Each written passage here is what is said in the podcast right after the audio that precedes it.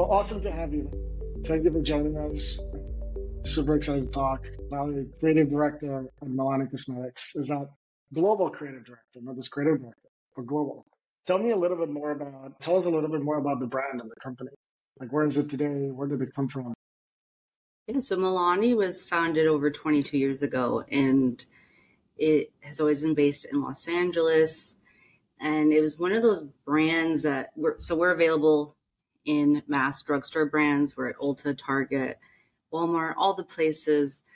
And it was it basically started as a brand that fulfilled a need that didn't really exist in mass. So back then there wasn't that level of diversity that you see today. So Milani always had a shade range for all skin tones. And that's something that we're very passionate about here. That's our main ethos is always making sure we're diverse and not just for complexion items, but also color items. So making sure our color items can work across a range of skin tones and that of course it's accessible. So that's the benefit of having so many stores and you know places that you can purchase it. Um, it's really always been a brand for I would say more minority communities, being that it is so accessible and diverse um, but it's also a company where our product quality is the same level as prestige. That's one of our best kept secrets. I think if you're in the industry, you probably know a little bit about it, but or if you're a big Milani fan, but we're actually made in some of the same factories as prestige. So for us, it's always been about democratizing the the way in which quality prestige formulas are oftentimes inaccessible to a lot of people so that's really been the story of Milani. It's interesting. You guys have been around for over two decades. What, like, how have you managed to sustain the growth, sustain the edge as there's you know, hundreds of beauty brands being created literally every month, thousands of brands being created every year for very niche applications yeah. in the beauty or personal care spectrum. Two decades in this world is it's a universe of time. What do you think you've done right to be able to sustain that and, and sustain retail distribution and online and continue to work with that customer that keeps coming back to you? Yeah, obviously, I'm going to come at it from more the creative lens. I think the business side, there's obviously having great partners, retail partners, and always having authentic relationships. That's something that I've been here about six and a half years. That's always been the case for the brand. We are a smaller sized beauty brand. So we think of ourselves as an indie brand in mass because we tech we tend to have smaller uh, footprint than some of the larger brands. And so when you're at that level, you have to have those relationships. So making sure you're working with the right factories, obviously from the product level, but for me on the creative side is always having authentic relationships with the talent that we work with, especially in recent years is there's so many creators out there and they partner with so many brands. The challenge, I think, in as a modern beauty brand is how do you stand out and stand for something? So we care a lot about the relationships we build. So the talent that we work with on our campaigns, that's something that we work to make sure that they've actually used Milani before. So we're not just hiring faces that just have the logo next to them, but that they actually wear it as well. So I think the answer to that is just being a nimble, small company across the years, being more intimate than I think some of the larger brands. And Because of that, you're able to be a little bit closer to the consumer needs. You're not as, although we are global, we're able to act as a word like a much smaller company. So business is still human. business is still human, and that's very important. I think we do have an in-house team and we do 99% of our creative in-house. But even when we work with external partners we have frequent collaborators. So we want to have these relationships that we're investing in we're growing together. So we love to work with up and coming talent whether it's models or photographers. And we're going into these campaigns and these moments together. It's really important that we feel connected because at the end of the day the products are going to always be changing. There's going to be something new in the industry, but you want to feel there's something meaningful. And I do think that is the difference a lot of the time that you see our consumers kind of notice is because there's a little bit of a community that comes out from the internal brand team. If you follow our TikTok, you'll see there's a little squad that's been built. So I think that's something consumers can feel. How have you been able to keep up with if you think of today, like there's so many new platforms, like you have all the social platforms, even more tangential things like now Reddit is becoming a big community platform for beauty brands to engage with customers. It feels like these things are just growing, right? There's yeah. more and more platforms every single time and more areas we have to engage with those customers. Like, how have you guys been able to scale that kind of curated approach that you're talking about? Where you have that proximity of your customers, but at the same time, you really have to go very wide to have a presence in all these places. Yeah, I think for sure. I think understanding what your brand stands for and, and where your customer is, right? So you can't be everywhere at once, but you right. can't do all the things and mean everything to everyone. So I think for us, it's really understanding where our customer is. And we know that obviously by data I think we lean into the more the platforms that we have more success with. So I think we're always open to trying new platforms. There's going to be some areas like a Reddit that might not be the main focus. It's also down to we are smaller teams. We have to pick, go for quality over quantity. You have to pick your battles and say, we're not going to be like the number one brand on Pinterest, but we're killing it on TikTok. So let's lean onto that. So I think just knowing that you can't do all of them. Yeah, it's, it's interesting. I feel that a lot of brands are. I see two very distinct approaches. One is this is who we are, and we stay very true to this. Mm-hmm. And um, you know, we work with an amazing brand called Malin and Goetz. Um, oh yeah, I love, I love their. I have one of their hand creams. I carry yeah, everywhere with me. They're really incredible. and extreme focus on product quality, and, and they're like, look, this is what we're going to do and doesn't matter what's happening in the world and what the trend, the next trend is, or next week's trend is. Or, this is who we are, and we stay true to our course. Um, and they've embraced us so acutely that they've succeeded, right? And they're growing mm-hmm. like wildfire. The rest of the industry, to, to a degree, struggled in this 2023. And, and then you have the other brands that are super on top of the trends and they're constantly responding to the latest trend and adapting and seeing what's working. And yeah. I've seen both succeed. The ones that have struggled more, maybe the ones that are trying to carve out a middle ground between because yeah. they're not really embracing a philosophy, right? It's like one one day here, one day there. Yeah, I think that's like the classic branding 101, right? Or marketing 101 of what do you stand for? And if you try to please everybody or try to target like all these different groups, you're not really saying anything. So I think you have to uh, be realistic with what you can do. And again, because we are a smaller company, we have less than 100 employees. So mm-hmm. it's definitely on the smaller side. So you have to be very pragmatic and make some decisions based on what you can do. But yeah, I think ultimately you're going to see more people, I think, simplifying as people and hopefully brands will do the same thing of just trying not to do every single channel and trying to just be everywhere. I think sometimes I think brands shouldn't be everywhere. If you're on wherever you're at the end of the day and you're trying to unwind, maybe you don't want to hear an ad at that moment. So I think there's something good about maybe it shouldn't be everywhere. yeah, more carefully choosing what avenues you, you have to engage with the, the customer that cares about your brand. Yeah. Kind of like the AK-47 of let's just spread as far as and as wide as possible. Yeah, or even like when Threads started, I loved that because mm. people were just so confused what to do with it. They were like, "What do we do here?" You felt like people were trying to put their flag in it first, and they were had like, "To do something." Everybody yeah, felt they had to do something. but it's, do we have to do something? That's a good point.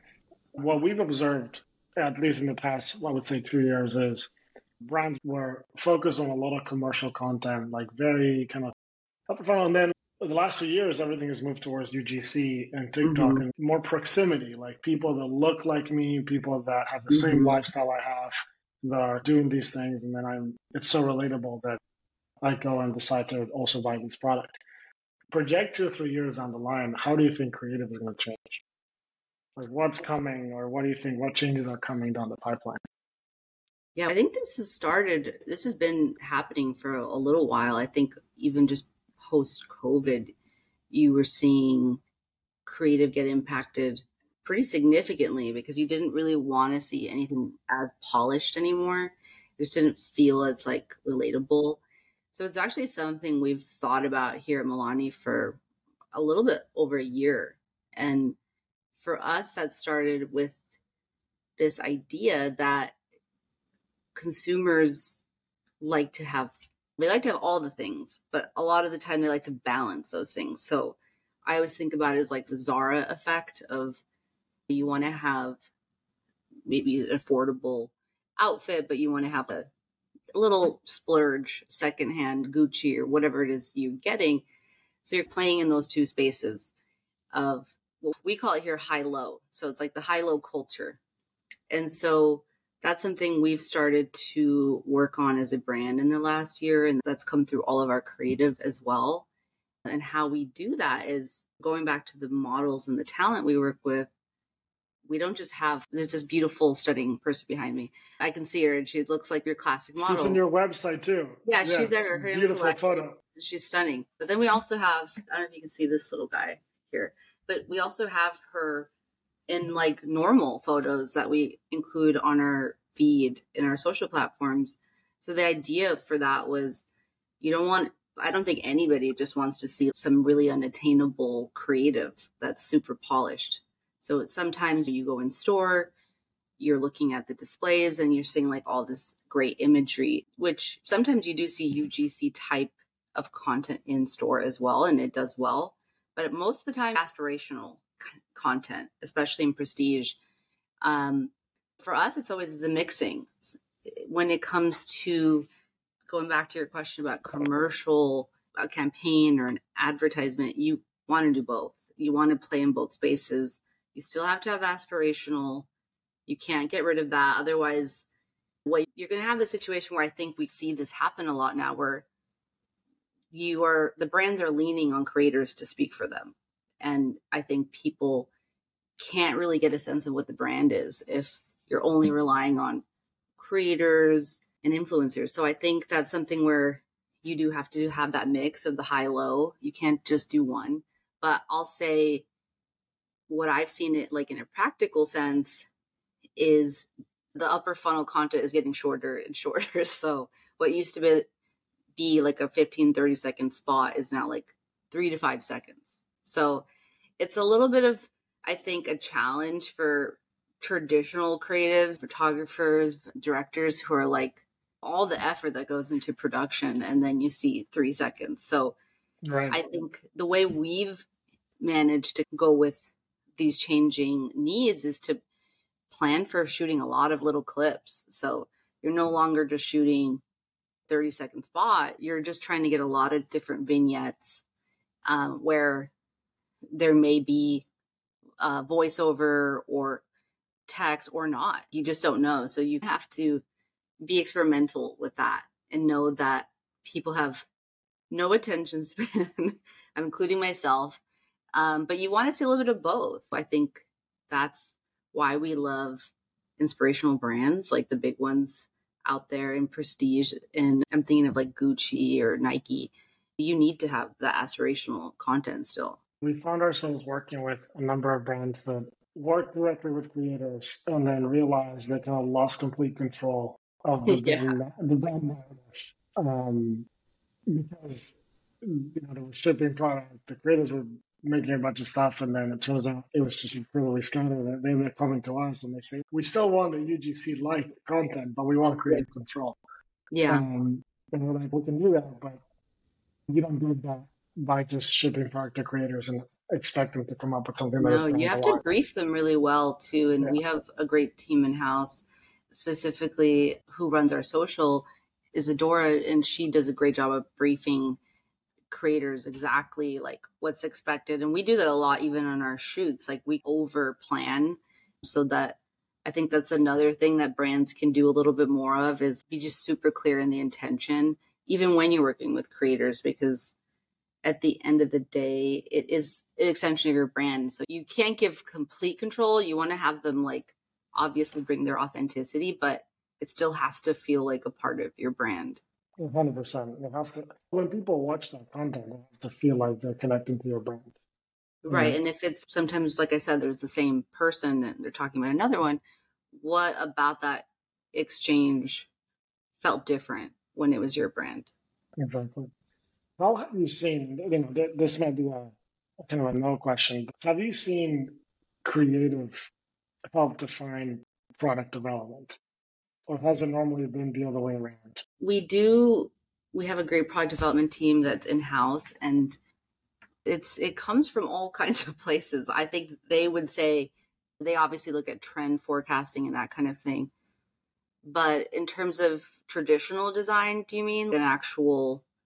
Like no, yeah, it could be packaging design. It could be product formulation. It could be a new product line that opens up. Do you find that you know you're saying it comes normally from them analyzing trends, or are there things that you maybe the creative team identifies and says, hey, we're seeing signs of this.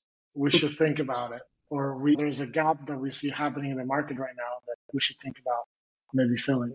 Yeah, it's definitely not specific to creative. I would say it, it probably broader in the marketing team, which creative is under here at Milani. But overall, as a marketing team, it is very personal. Like your makeup and what you use. Obviously, we're a makeup brand. It's what it's all. It's our language, our shared language. So if you're seeing somebody wearing something a lot, you're like, huh, there's something here. We tend to find that happens a lot more. It's not really from a packaging perspective or like a design perspective, but more of we're noticing everyone in this in the team is using the same kind of thing or they're they're having the same kind of issue. So that tends to inspire more product ideas. I think where creative comes in terms of changing how something might be created or finalized, it's usually in the art direction. So obviously, right. you might have an idea of a product, but if there are like four or five different ones on the market, you have to figure out how does this one look different? How does this one feel different? So that's really more where creative comes in and where we're able to find ways to differentiate it but yeah, I think here it's again, it's all authentic. It has to be that we like to use it. So definitely not just creative for Milani. One of the interesting things too we're saying is, especially when you think about new generations, the Gen Zs, the Gen Alphas, or even inc- including some millennials, the things they care about when buying products have changed. Mm-hmm. Um, they're looking for things that are clean. They're looking for things that are sustainable. They're looking for things that are have like a more of a, a transparent background as to mm-hmm. how things are made and how it affects their bodies and all these different things, uh, which is something that wasn't as demanded in the past. Yeah. So when you guys think about the future and future generations that come with this kind of mindset, how does that affect how you think about engaging with them and like the language and the, the kind of the, the creative assets that you even use to, to talk to someone that's maybe in their 40s versus someone that's like late teens or early 20s. Does the language change or the approach change, or you guys have an overall approach to everything and then? Yeah, it's a great question. I think for us, we do definitely iterations of creative. So we don't just do one, a one size fits all, but we tend to, I would say we research a lot of what are consumer needs more than specific to age. So I think there's always going to be human needs across ages. And I think that's when you're working in mass, you want to think about this can be someone from any walk of life that's coming up. So for us, it's really tapping into what are their desires, their interests. But you do definitely see the split, like you said, with the younger generation wanting things that are a little more transparent.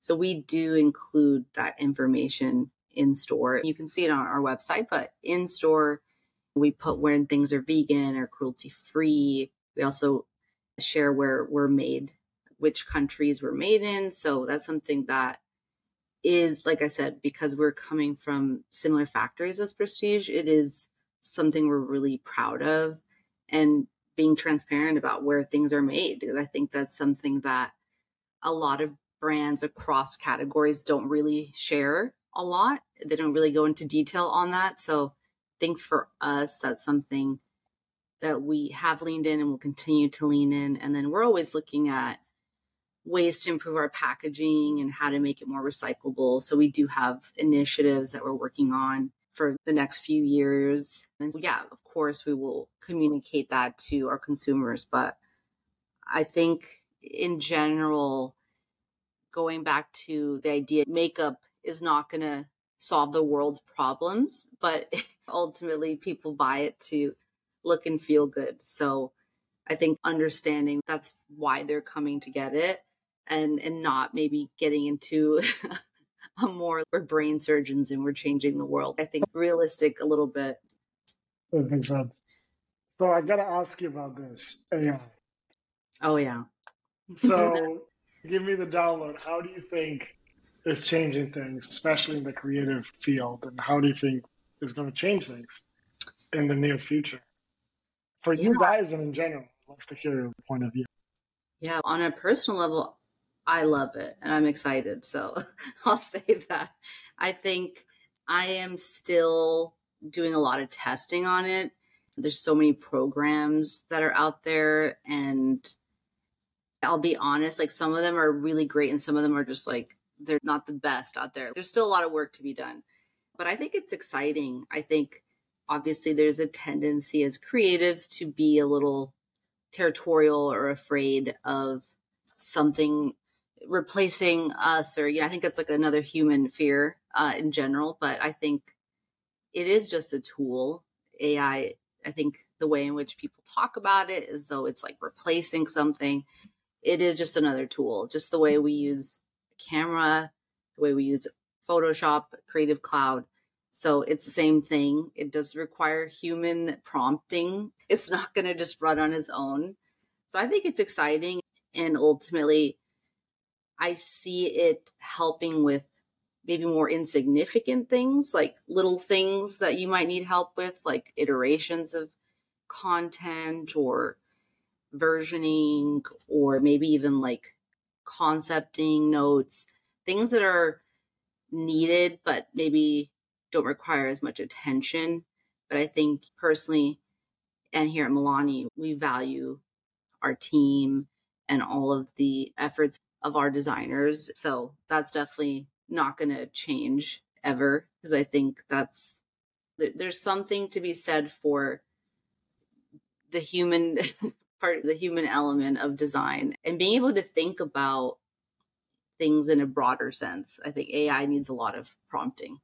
But what do you think? What do you think? Are you we're we're fully embedded into the trend. I'd say um, in many aspects. I think we found it. I would agree with you that it requires a lot of human input. This is a great thing, right? Yeah. Because it, it, really, the quality of the output is highly determined by the quality of the input that it gets from.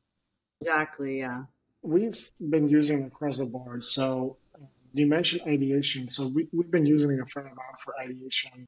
Uh, we've been using it for storyboarding um, support we've been we have a product uh, which is like an AI generative uh, set of uh, images. So instead of us going to studio and shooting pack shots for a product, um, we'll take in a CAD model, we'll take in a clipped out pack shot, and then we'll produce that pack shot into a series of scenes, like different uh, environments.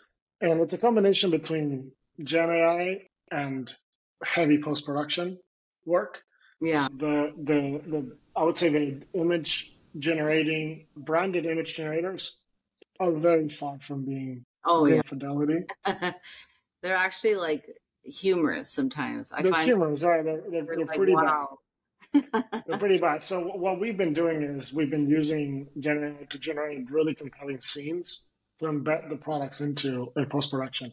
And it's still a significant cost savings, right? Because you can run A/B tests for a lot of these images and create yeah. different versions, and we do that very quickly and without the overhead of having to bring everybody on set. So that's, that's a fair point. It's been working really well in that sense. And then I would say, like with post production tools like Runway and Firefly by Adobe, I think they've been helping to a degree. Yeah. Make post production a bit more efficient.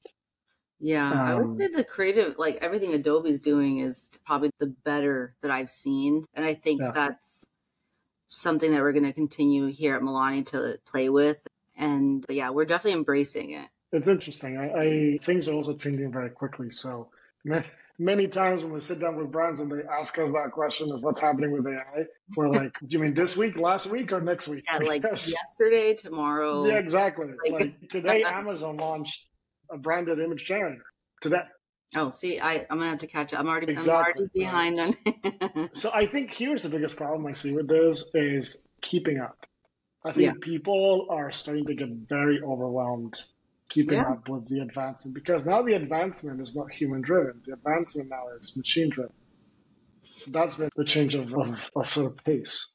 And I think a lot of people are fairly overwhelmed with trying to keep up with everything that's going on. Yeah, but it It's goes back to that thing again, right? You maybe it's not for maybe you don't try to do all the things. Maybe you pick and choose.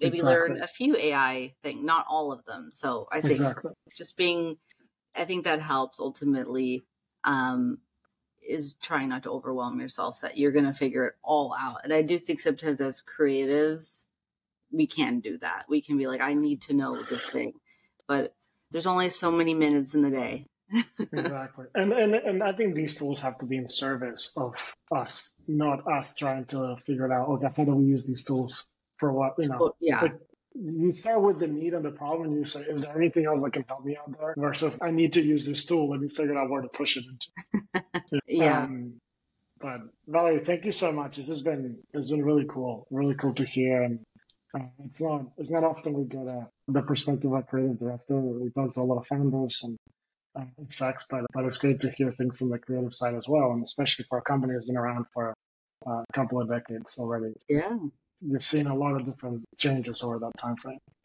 yeah thanks so much for having me and yeah we'll see where ai goes together we'll find out and yeah but thank you so much for having me We'll keep each other posted. yeah share links that you find Exactly.